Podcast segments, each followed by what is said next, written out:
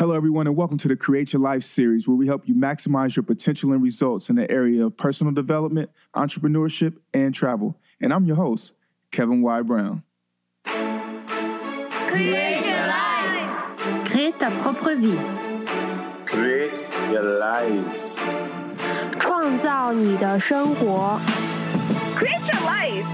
Crea la tua vita. Create your life. Ontsteek jou lewe. You better create your life.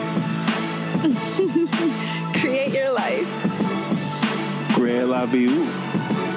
Create your life. Create your life.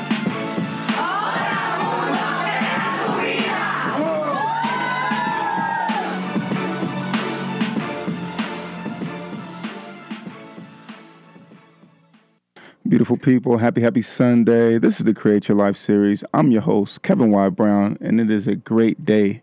A great day to be alive, great day to be here, and a great day to create your life. Uh, before we bring on our amazing guest, uh, I want to catch up with you. Let's catch up. Uh, over the last week, I had the opportunity to go out to Houston and enjoy the Black Enterprise Conference. And at the Black Enterprise Conference, uh, actually, let me take it a couple steps back. I was unsure whether or not I wanted to go. And I decided to at the last minute, you know, with some encouragement from my friends. And it was actually one of the best conferences and best experiences that I've actually uh, had the opportunity to have. One of the, the interesting things is, is as I've went to a lot of conferences and have spoken at conferences and have attended as well, I've learned that conferences are more so about the networking. You know, if you go into a good session, then that's cool, you know, you get a, a bit of good information, but it's really about the people that you meet and having that opportunity to meet some really amazing people and actually come away with some different opportunities. So we I recruited maybe all of about 10 potential guests, as well as had the opportunity to interview um, Matthew Knowles, who's Beyonce's dad. And then also, we are now working on a big opportunity uh, between the Create Your Life series here in New York and in Houston. I can't tell you all of the details about it, but uh, just know and trust that we have some big things uh, cooking and popping. And so, you know, that's that's about the size of it. I also had the opportunity to spend some time with my mentor, big brother Raphael Moffitt, uh, see some of my fraternity brothers, and really uh, take in the scenery. Man, I mean, Houston was very tempting. You know, it, it was seemed like easy living. Like it, it might be nice to go ahead and uh, and live there, and so was definitely happy for that and happy about that opportunity. So, uh, beautiful people, when I talk about you know having being happy and having an opportunity to do something, and you know live events. Oh, matter of fact, speaking about live events, we have our live event coming up June 21st here in New York City. It's called Ambition How to Start, Survive, and Sustain Your Career. That will be starting on June 21st again from 6 to 9 p.m. at WeWork Harlem on 126th Street. So, beautiful people, make sure that you are there. You can RSVP by going to cylseries.eventbrite.com. So make sure that you RSVP. We got 120 tickets. There's going to be our free cupcakes, and we also have um, Spirit sponsors. So definitely want you to come. And the event is 100% free. We got great panelists. We have uh, Tim Wanish, who actually was a artist for Marvel. We have Catherine Hurley, who's general counsel at MakerBot. We have Evita Robinson, who is the CEO of Nomadness Travel Tribe. And we have Chris Canty, who's a, who was a former guest here, also NFL uh, player. And we also have Jessica Castro, who has had a 20 year dancing career and has been in multiple movies and has done so much on different sets. So, beautiful people, please trust and believe that we have a great event for you. And when I'm talking about live events, um, I also want to talk about this guest that we have who's about to jump on the line with us. I actually had the opportunity to see this brother live while he was here on his tour uh, in New York City at Baruch College, and he was on the How About That tour. So, uh, Brother Blanchard, Sean Blanchard, please say hello to the Create Your Life series family. Hello, hello. It's a pleasure to be here. Yes, man, Sean. You know, live events, bro. I saw you do your thing in person, man. Uh, amazing uh, presentation about mentorship, which is something that you know a lot about, which is something that you have done and have been doing, currently doing, rather. Indeed. So, Sean, man, uh, before we get all the way into the how about that tour, you, after hearing you speak, I didn't realize that we had so many similarities, man, of coming from humble beginnings. So, I don't want to spill all the beans about your humble beginnings, man. Please tell the Create Your Life family about where it is that you came from uh, in the city of Detroit. Oh, absolutely. And what's funny, Kev, is man, our similarities are our canning. It's it's pretty interesting. So I'm going to tell my humble beginnings, but I'll call them our humble beginnings in a sense. Mm-hmm. Um, but nevertheless, yeah, you know, I was born in Detroit, born and raised in Detroit, and unfortunately, I was born with drugs in my system, and um, my father wasn't around. I maybe saw him maybe once a year uh, throughout my childhood, and until he passed on when I was 14 years old. But I also have seven brothers, and of my seven brothers, three of them are unfortunately deceased, and three of them have been incarcerated. In which one of those is, incar- is currently incarcerated has a lifetime sentence, and that's my older brother. He also has 11 children, which is pretty interesting too. And so it's interesting because he's um, considered allegedly one of Detroit's um, most notorious drug lords. Uh, I notice I did say allegedly, um, but we'll leave that part there. But just growing up, I just on the west side of Detroit, I went to Mackenzie High School, which had a 40% graduation rate. While I was there, uh, we came in. There was about 400 of us freshman year. And my senior year was about 115 of us that actually graduated, and that's Wow. not even 40%. But in general, it was typically 40%. But that was the type of upbringing I had, man, and I was just really surrounded and really captivated by a lot of black market uh, schemes because I saw a lot of people that were really entrepreneurs um, that I was attracted to, whether it be the guys that sold drugs, Right. or whether it be my mom that was a professional shoplifter, or whatever type of bank scams or jewelry scams, whatever it was. I wanted some some parts in it. But that was pretty much how I came up. Yeah. So, Sean, uh, recently on Mother's Day, you had posted a picture of you kissing your mom on the cheek uh, with the caption saying uh, that she was an entrepreneur even before the term was cool. Uh, can you tell us more about that and you know how your mom's uh, did your mom's entrepreneur skills prompt you to be an entrepreneur? How did that experience go? You know, great question, great question. And that's, you know, a lot of times, um, my mom, she she's definitely an entrepreneur. She was what you call a booster, and she basically stole the clothes and sold them for a third of the price, and they were high end clothing, so they would be the Escadas and the St. John's and whatnot, um, very high end. And so she was a, a high end lady with a high end mindset, and so her clientele was were celebrities, and it was just interesting to see her work, and interesting to see her the way she would have her catalog orders, and she didn't even she didn't even come across as if it was some type of black market scheme or anything illegal. You would have thought that she had Jacobson's as a client of hers, and she was doing home visits and wholesale. So I saw her, you know, so I would see her doing this. I would go along with her. I would go into the stores. I would be her decoy. I knew what was going on because I was taught young about the game and what was going on with it. Right.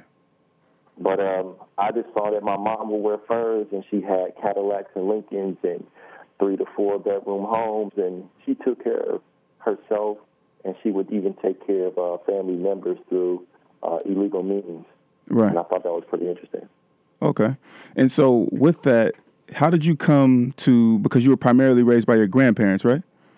That's right. So how did you come into that transition uh, of moving with your grandparents versus uh, you know staying with your mom in these luxury homes and you know with the caddies and the uh, and the fur coats? Right. You know, so I was uh, you know about three weeks old when I went with my grandparents, and so and I was on the west side of Detroit. My mom always stayed in in or outside Detroit and the little suburbs outside or whatever else. Um, and when I would go with my mom, you know, coming up, I didn't see her too often, and I always thought that she was just neglecting or didn't care. But there were times where she was just simply in jail, and I just didn't know it because they would just tell me she wasn't around. And when she was out, she would she actually did her part. She wanted me to be around, and she wanted to come and get me, but I just didn't want to be around her. It was very interesting. So I may spend a summer here with her, or you know, a week, uh, a holiday over here with her, and I, I actually hated all of it, but um, I respected her craft and I respected the woman that she was. It's just she just wasn't one of my favorite people in the world. Yeah. And so you, you say that you didn't want to go. Was this because you felt like a sense of loyalty to your grandparents, or was it because you just felt more comfortable in that space? What was the reasoning why you didn't want to go and be around uh, your biological mom?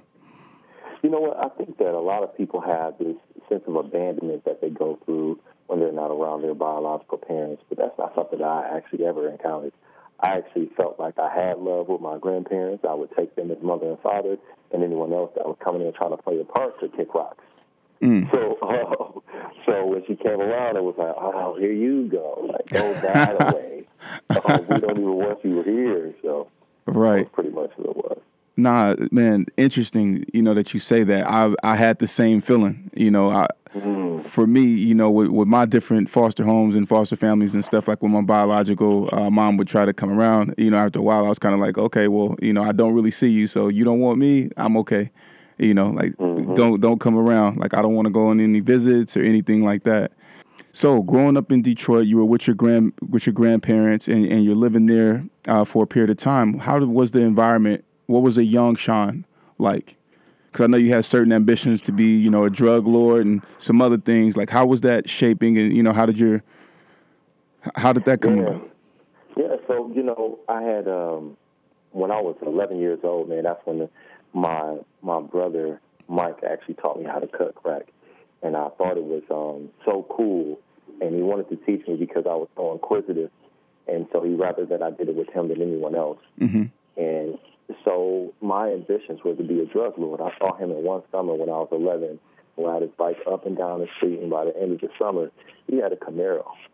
And I said, man, it came from all selling these little white Skittles and that people call crack. And I said, man, I got to get my hands on some of these Skittles because people paying twenty dollars for one Skittle, man, those, that's a Skittle business I want to be in. Right. You, you saying Skittles like the candy, right? Exactly. Like the candy. You know? Exactly. So that was the, the size of it, um, if not smaller, that went for twenty dollars. So I felt like I just I had to be in this business. I I saw what my brother was able to do with it, and I wanted a piece of it.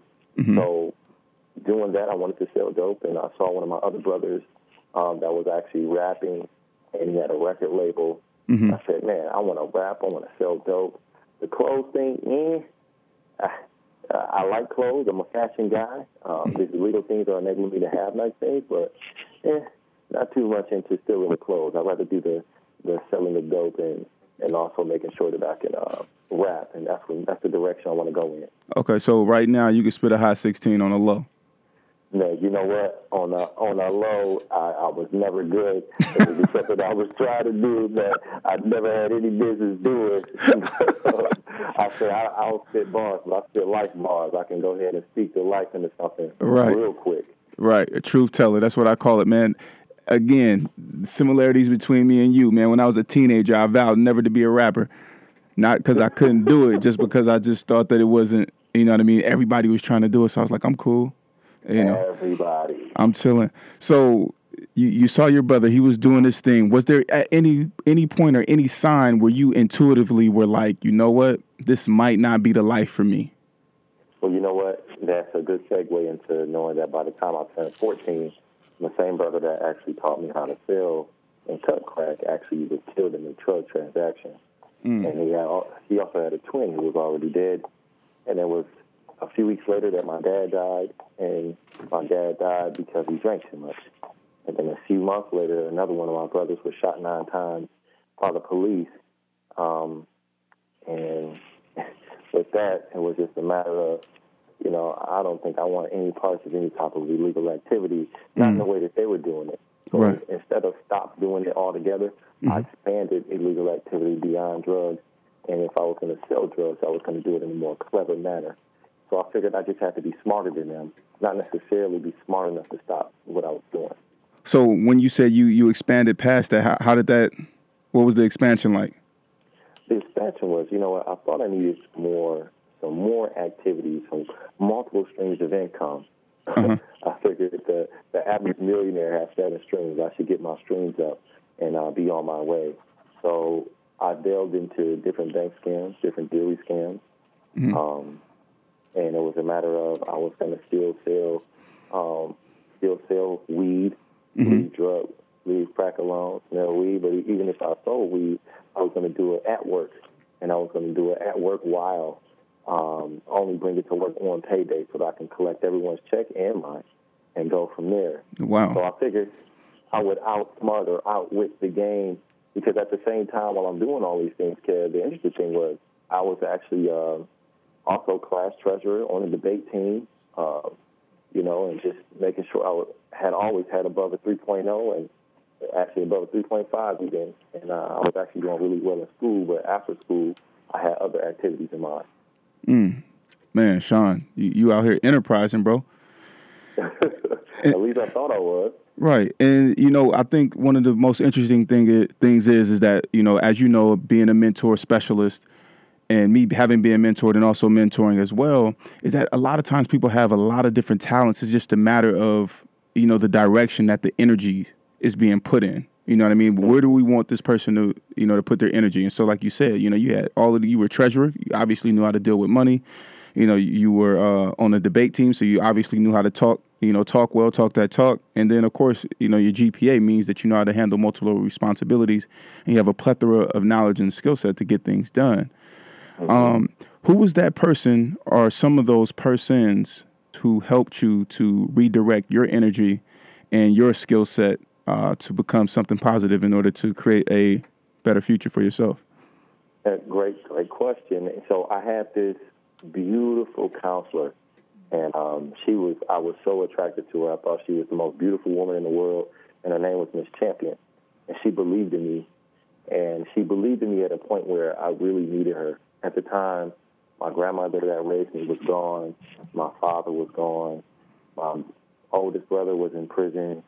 My other brother, uh, who taught me how to cut crack, and his twins were both dead. And my mom, she just wasn't really around. So at that point, I'm in high school, even raising my younger brother, and I really needed some positive guidance. And that's when uh, a counselor of mine, her name was Miss Champion, she stepped in and didn't even know what she was stepping into. Really, um, I kind of just took all the energy she was giving and saw it as stepping in, but she was really being herself, just being a mentor, being a positive, beautiful person she was. Mm-hmm. And she just told me what I was as far as being a smart young man, and she also told me I was handsome too. So I believed all that. you know, I said, you know, I would just do whatever she told me, and she encouraged me, especially in the times where I needed the proper encouragement. Not the encouragement that was in the street, but the encouragement that was in school. Yeah. Oh, okay. And so, what did Miss Champion help you accomplish? You know, were there any milestones or anything like that? Yeah, so first off, she was an AKA, and I thought that meant also known as. I had no clue uh, what that meant. Um, I didn't know anything about college like that. Okay. But she also went to the University of Michigan. Mm-hmm. She told me I was going to be a Michigan man. And let's be clear, Michigan is the number one public university in America, and the average student has a 3.9 and uh, 32 on the ACT.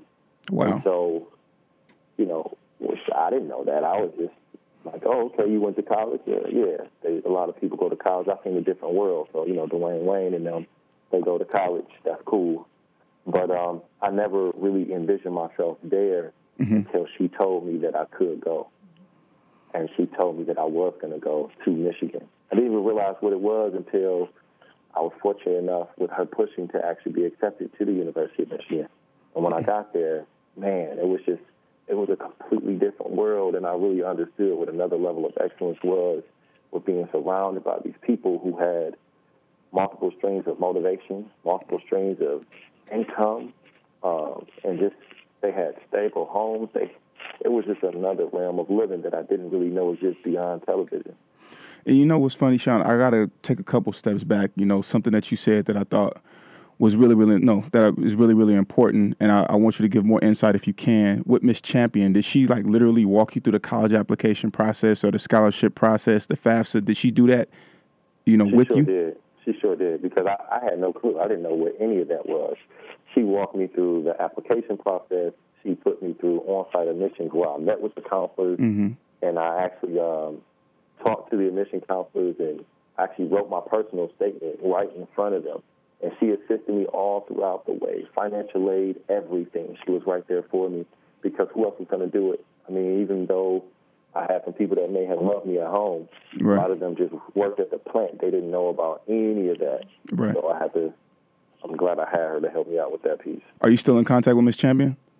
Absolutely, absolutely.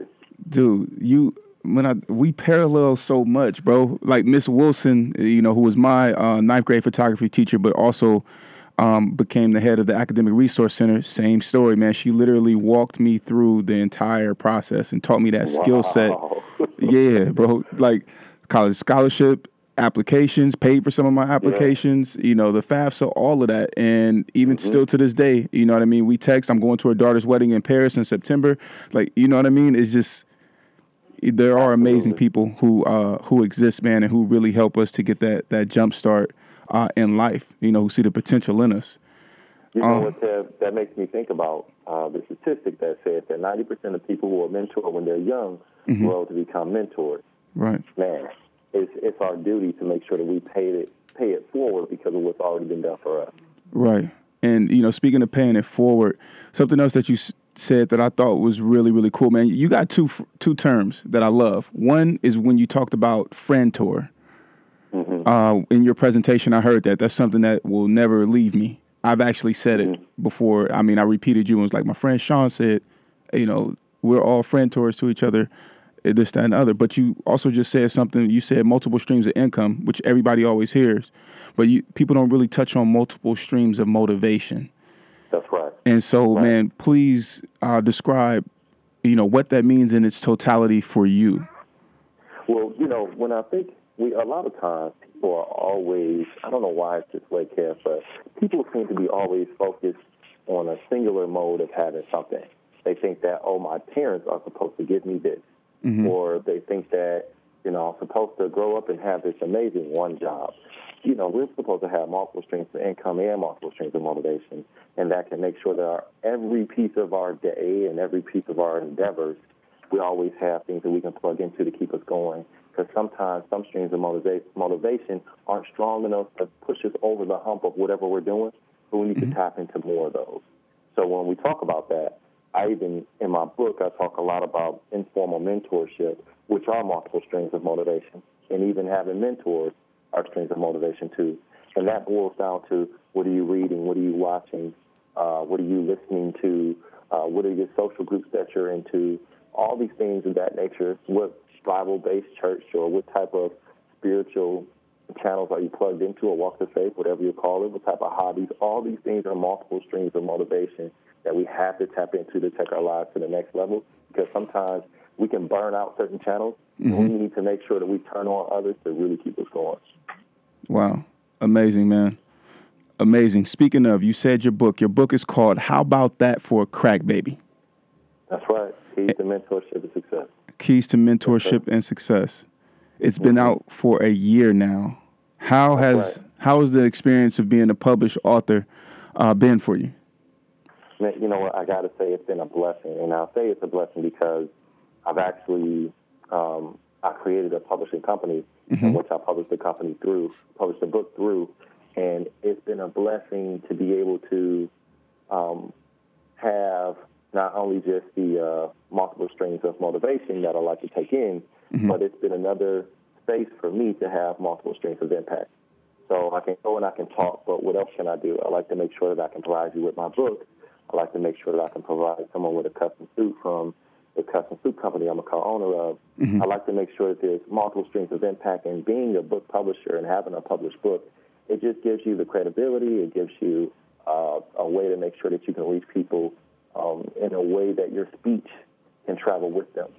So Okay. I, I love it, man. It's it's a blessing, and I, I plan definitely plan on uh, writing more books and signing more authors.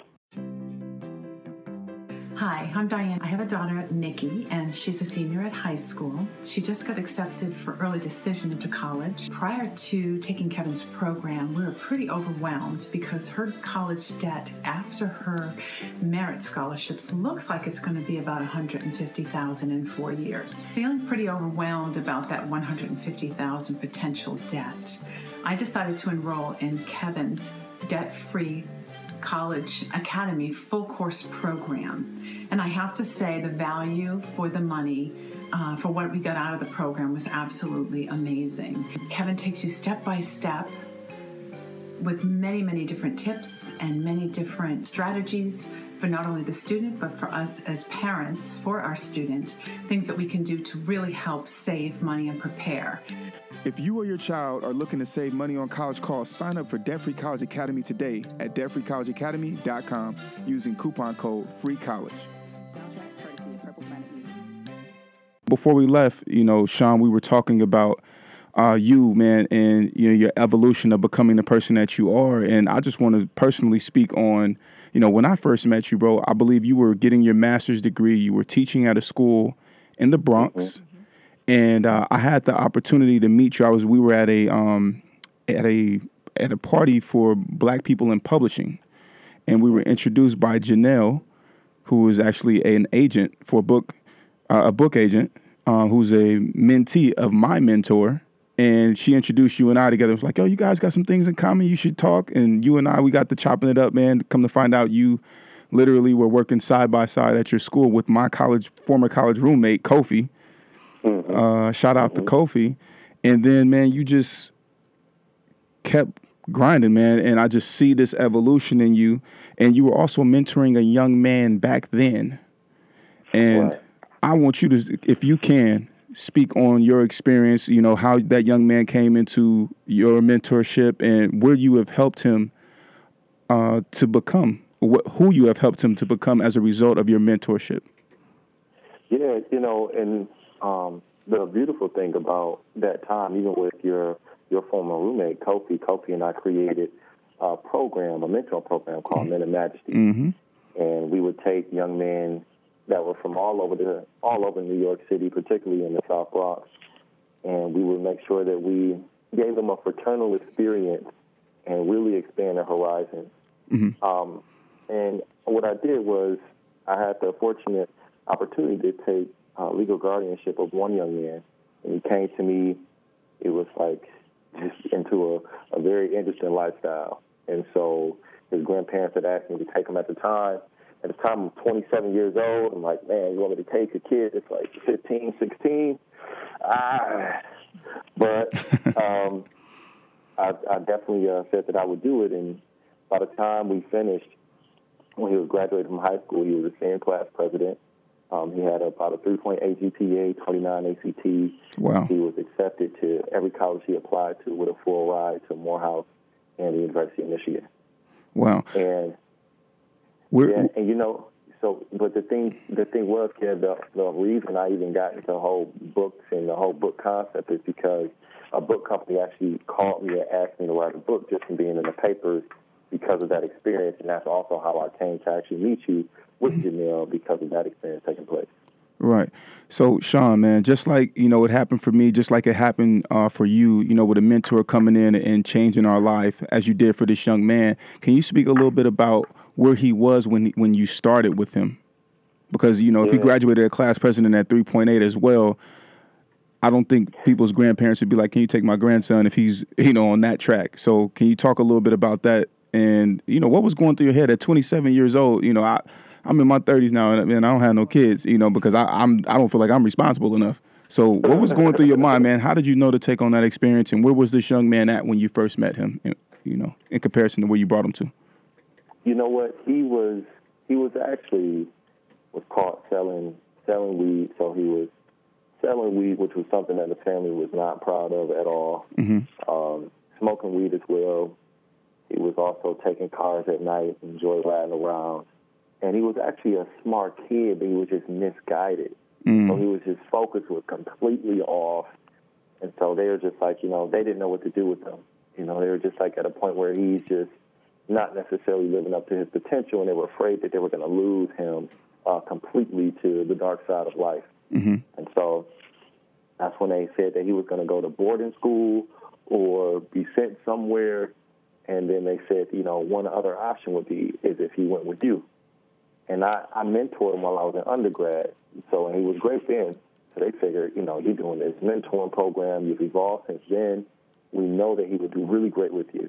And that was just it was huge. I mean, I talked to some of my mentors about taking on that type of challenge, that type of body of work, and it's something that I had to do as a mentor was to make sure that I activated my network because I don't believe that any one mentor is one size fits all for anyone. But when we activate our friend tours and we Right. have all these other people around us that we mm-hmm. can place into their lives and make sure that we surround them, mm-hmm. Um, that's when we can actually take things to the next level. And that's how I actually got him to pretty much come into the fold of being able to embrace everything that I was him. And Sean, just real quick, uh, I mean that's an amazing thing to have accomplished, and to seeing yourself and definitely reaching out to your mentors. Um, you know, I'm sure they gave you a mixed bag of, of advice, but you ultimately went with your gut. But you keep using this fri this term friend tour. Can you please explain what that means? Absolutely. So a lot of times we can look at our peer groups and we look at our friends and we just look at them as friends. But I like to make sure I can look at them as my resources because mm-hmm. I'm their resource. Right. And so a friend, a friend tour is a merger between a friend and a mentor. Mm-hmm. Kev, you're a friend tour to me. You have some great things about you that you do. Some of the things that we do may be similar, but there's lots of things that we do that are not. Mm-hmm. Everyone's relationship is a Venn diagram with a whole lot of space that doesn't meet in the middle. Right. And with that, it's a matter of tapping into your greatness and you tapping into my greatness. So collectively, we can be even greater together. So utilizing friends as friend tours and making sure that we're leveraging each other's greatness for the betterment of all of us is exactly what we all need to do. Wow. Okay. Now, thank you for for clearing that up. Now, Shawn, you went from teaching here in New York City. You got your master's here at City College, where we're currently being broadcasted out of. Um, and then you went on and moved back to the city of Detroit, your right. hometown.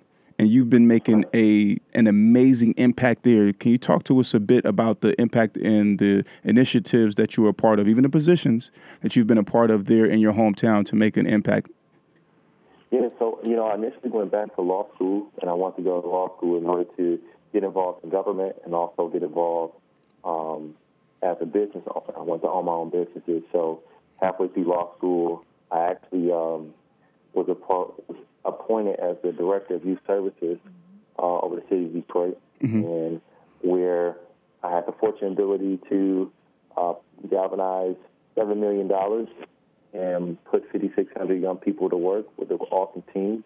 And in addition to that, I was also um, over the President Barack Obama's My Brother's Keeper initiative for the city of Detroit, where we linked a lot of initiatives together because a lot of people are doing multiple uh, multiple things that are creating impact or similar things that are creating impact, but we need to make sure that we link together to make a more um, just a just a stronger stream of impact because so many things are disjointed in the system of people all doing work.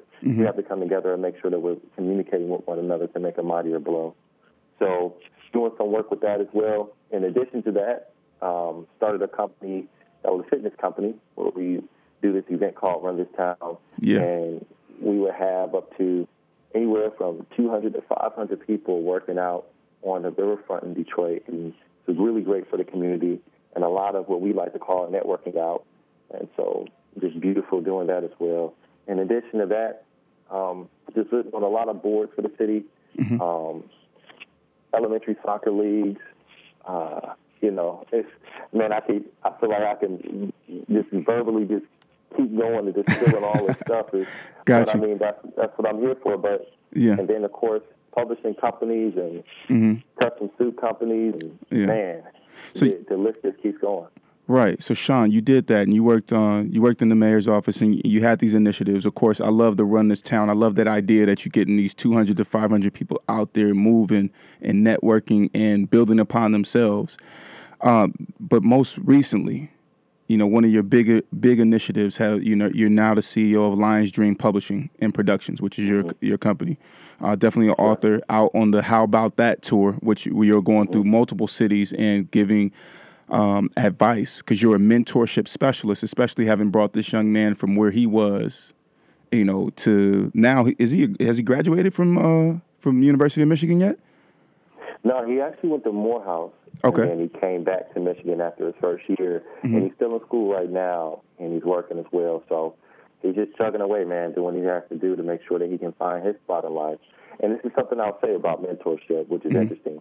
It's not about creating rock stars. It's about making people better than what they would have been without you. Right. So a lot of times people can go into it and say, oh, like, you know, I'm mentoring these young people and they're becoming the next Bill Gates, this and that. But essentially, what you really want them to do is to embrace their identity and to be able to understand who they are, be productive citizens, and keep it moving. Yeah. You know, the, it's interesting that you said I have this quote that I made up. It says, uh, "Success is determined by the dreamer, and achieved with guidance." Mm-hmm. You know, because that. yeah, it, it's always you know the, what's going to be success to us is always going to be whatever that thing is. If you you know if you want to be an engineer, that's fine. If you want to be a trash man or a trash woman, that's fine. You know, but we just have to help you get there and make sure that you are being your best. And like I was saying earlier, you, you're CEO of Lions Dreams Publishing and Productions. You're the author. You're doing this book tour. You're also, you know, co-owner of Snap Suits. Dude, how do you manage to do it all without spreading yourself so thin? And you know what? And that's still so. One thing I'll say is, man, I'm, I'm. It's all a learning process, and it's all a growing process. And I think you have a lot of successes, and you get a lot of lessons in the process of doing these things. So, but one thing that that I've learned just through going throughout all of it, two things. One, I go into everything with a team. I don't do anything as an individual. Uh, so that way, I'm able to do something, put it on autopilot, lean on my team, we lean on one another, we all work in excellence, and we execute. And that's what it's all about um, from one perspective. The other thing is, it's about doing multiple things, but not necessarily doing all of them at the same time. So mm. I've been, you know, I'll teach at the University of Michigan and then have this company and then have that company speaking in the book tour and this and that. And it's like, dude, you do everything. I don't do everything all at once. Right. It's not a matter of if, it's simply a matter of when we get these things done and then how we can put things on autopilot because they have a team and we automate something so that we can continue to focus on beating down our craft. So one thing that I, I like to do is to make sure in everything I do, I lean on my expertise and I don't move outside of my lane. Okay. So if I'm actually doing a book, this book is about, of course, it's about my memoir, but it's about mentorship. If I'm doing custom suits, I'm the philanthropy advisor, meaning that every time I speak, I actually give a custom suit to someone. So it's a matter of, oh, okay, so you're still doing what you're doing. That's right. So when I'm out talking to young people, I'm making sure I can give them a custom suit with their name in it. And so it's a matter of continually doing the same thing, just doing it in different forms, so that I'm continually extending and expanding uh, my expertise. Sean, what solidified you in understanding that this was your lane? That this was like that mentorship was the spot in the area for you and to be so laser focused that you know that you're tying it into everything that you're doing. Yeah, and I think that um, I think it's all about our curiosity can drive our passion. So it's a matter of when we figure out that thing that we were really curious about, we can arrive at exactly what we um, our purpose to do. So I've always been teetering around my younger brother and him mentoring me and this champion, and always knowing that in my life it's something that I didn't even choose; it was chose for me. It's like God continued to merge me towards this concept until I put a name on it. It's just something that kept happening. And then when I step back and look at what has been happening over and over in life, what have I been consistently revisiting? And that concept of mentorship is what's been done for me, what I've done for others, and what I help other people do for others as well. And it's what I love, and it's what I get up and what I'll do for free, which I have done for free for years. Right. But now I'll go ahead and monetize it because I think that it's something that if this is something that's your expertise and this is your passion, people should definitely pay for it in some form or another fashion. Okay. So what tools do you use to measure the results of your efforts, if any? You know what? And I think that some things that I do is it can be a matter of it depends on which realm. So I think data really drives um, our impact in everything that we do. So if it's a matter of a book sale or a matter of GPAs or a matter of customer reviews or a matter of it's so it's so many different ways when it comes down to it all. But I think that feedback that I get um, from the people that are partaking in anything that I'm doing, whether it's with fitness and there's multiple people who have lost um, 10, 15, 20, up to 50 pounds with me, okay, we understand that things are moving and grooving. If it's a matter of mentorship with people in high school and we look at their attendance and we look at the GPAs, we understand, okay, we're moving and grooving. Everything has its own set of data, and um, that's what I like to do is uh, really chart out that data and see what's going on with that. Because you are a mathematician at the end of the day as well, right? Absolutely, it goes back to the numbers, man. It all goes back to the numbers. I love it, Shawn. You've you've held, uh, you know, you served in high community uh, positions like liaison to the um, My Brother's Keeper initiative, and things like that. And you've done had all these accomplishments in your life. However, you still have always been a very humble and uh, nice person, nice brother. I like to say. Uh, how do you maintain that sense of humility about yourself? What drives that? I'll tell you, I think humility is almost everything, man.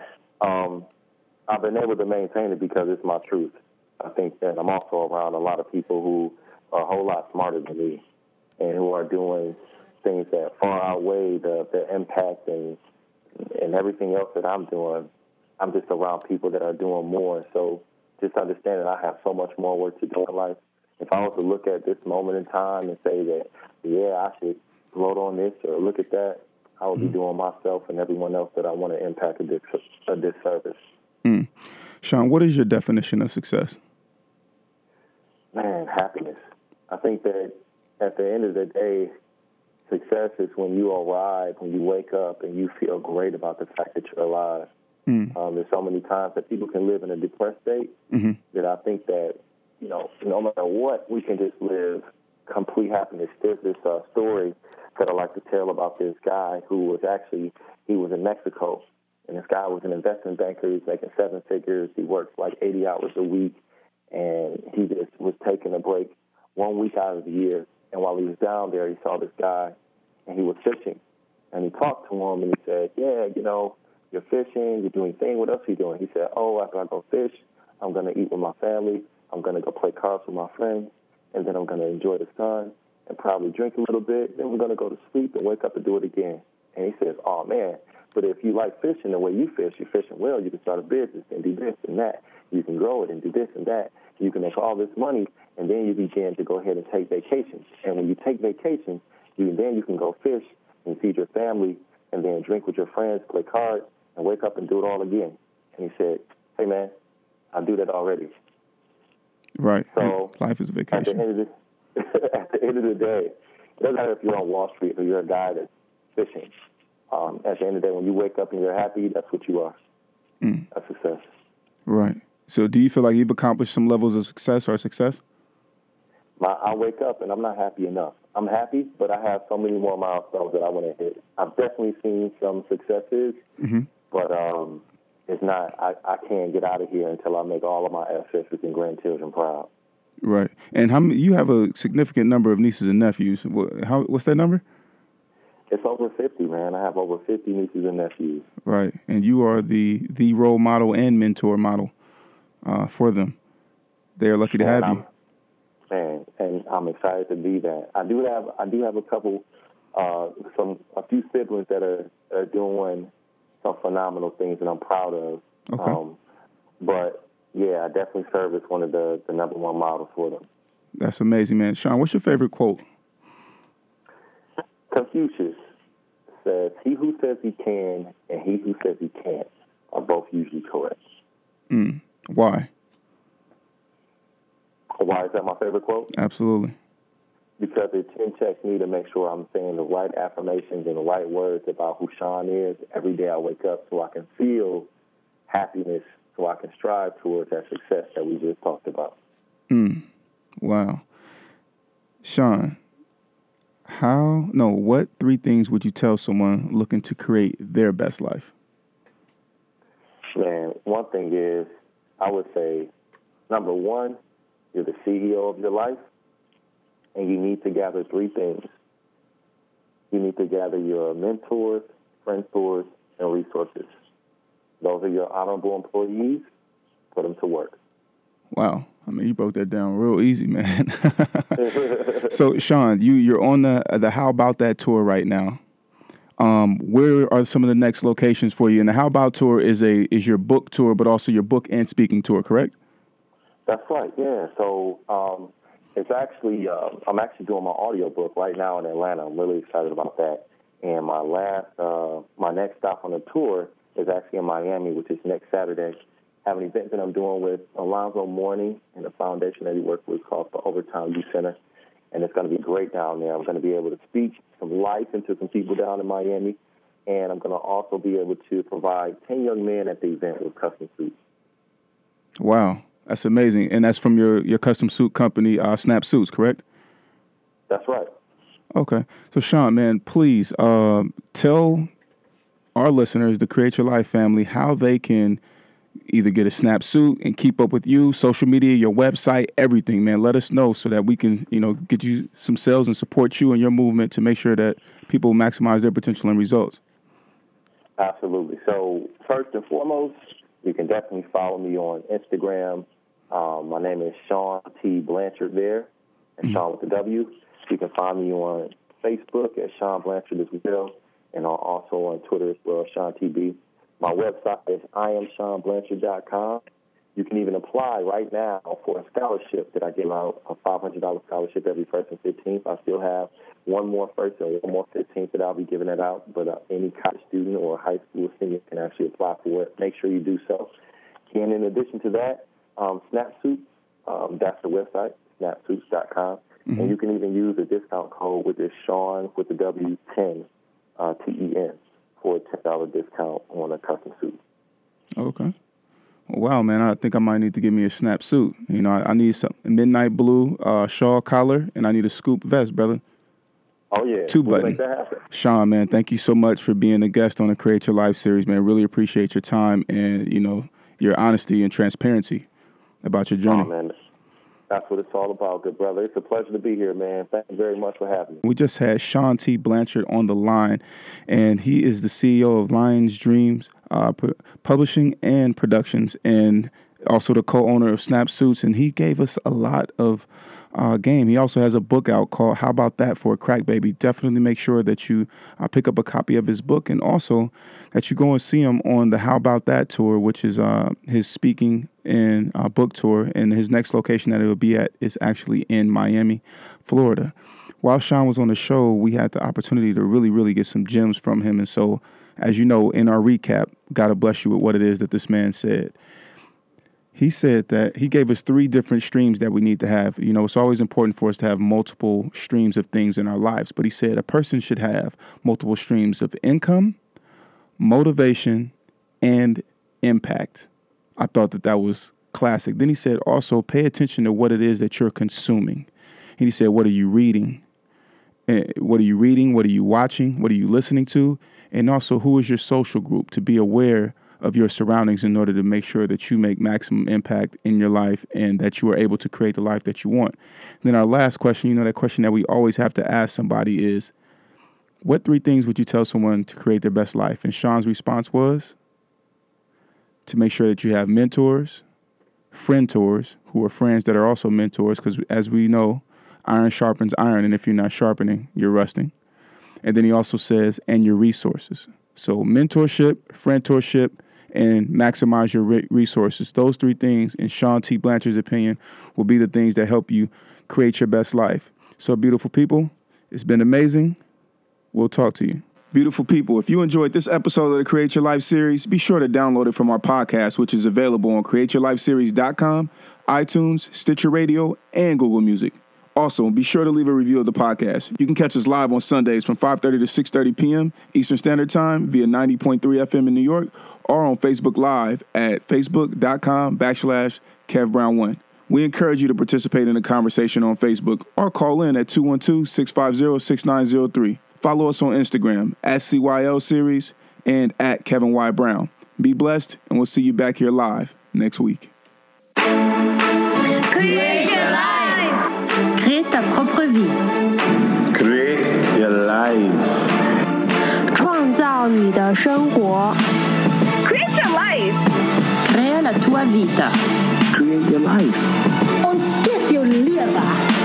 You better create your life. Create your life. Create la vie. Create your life. Create your life.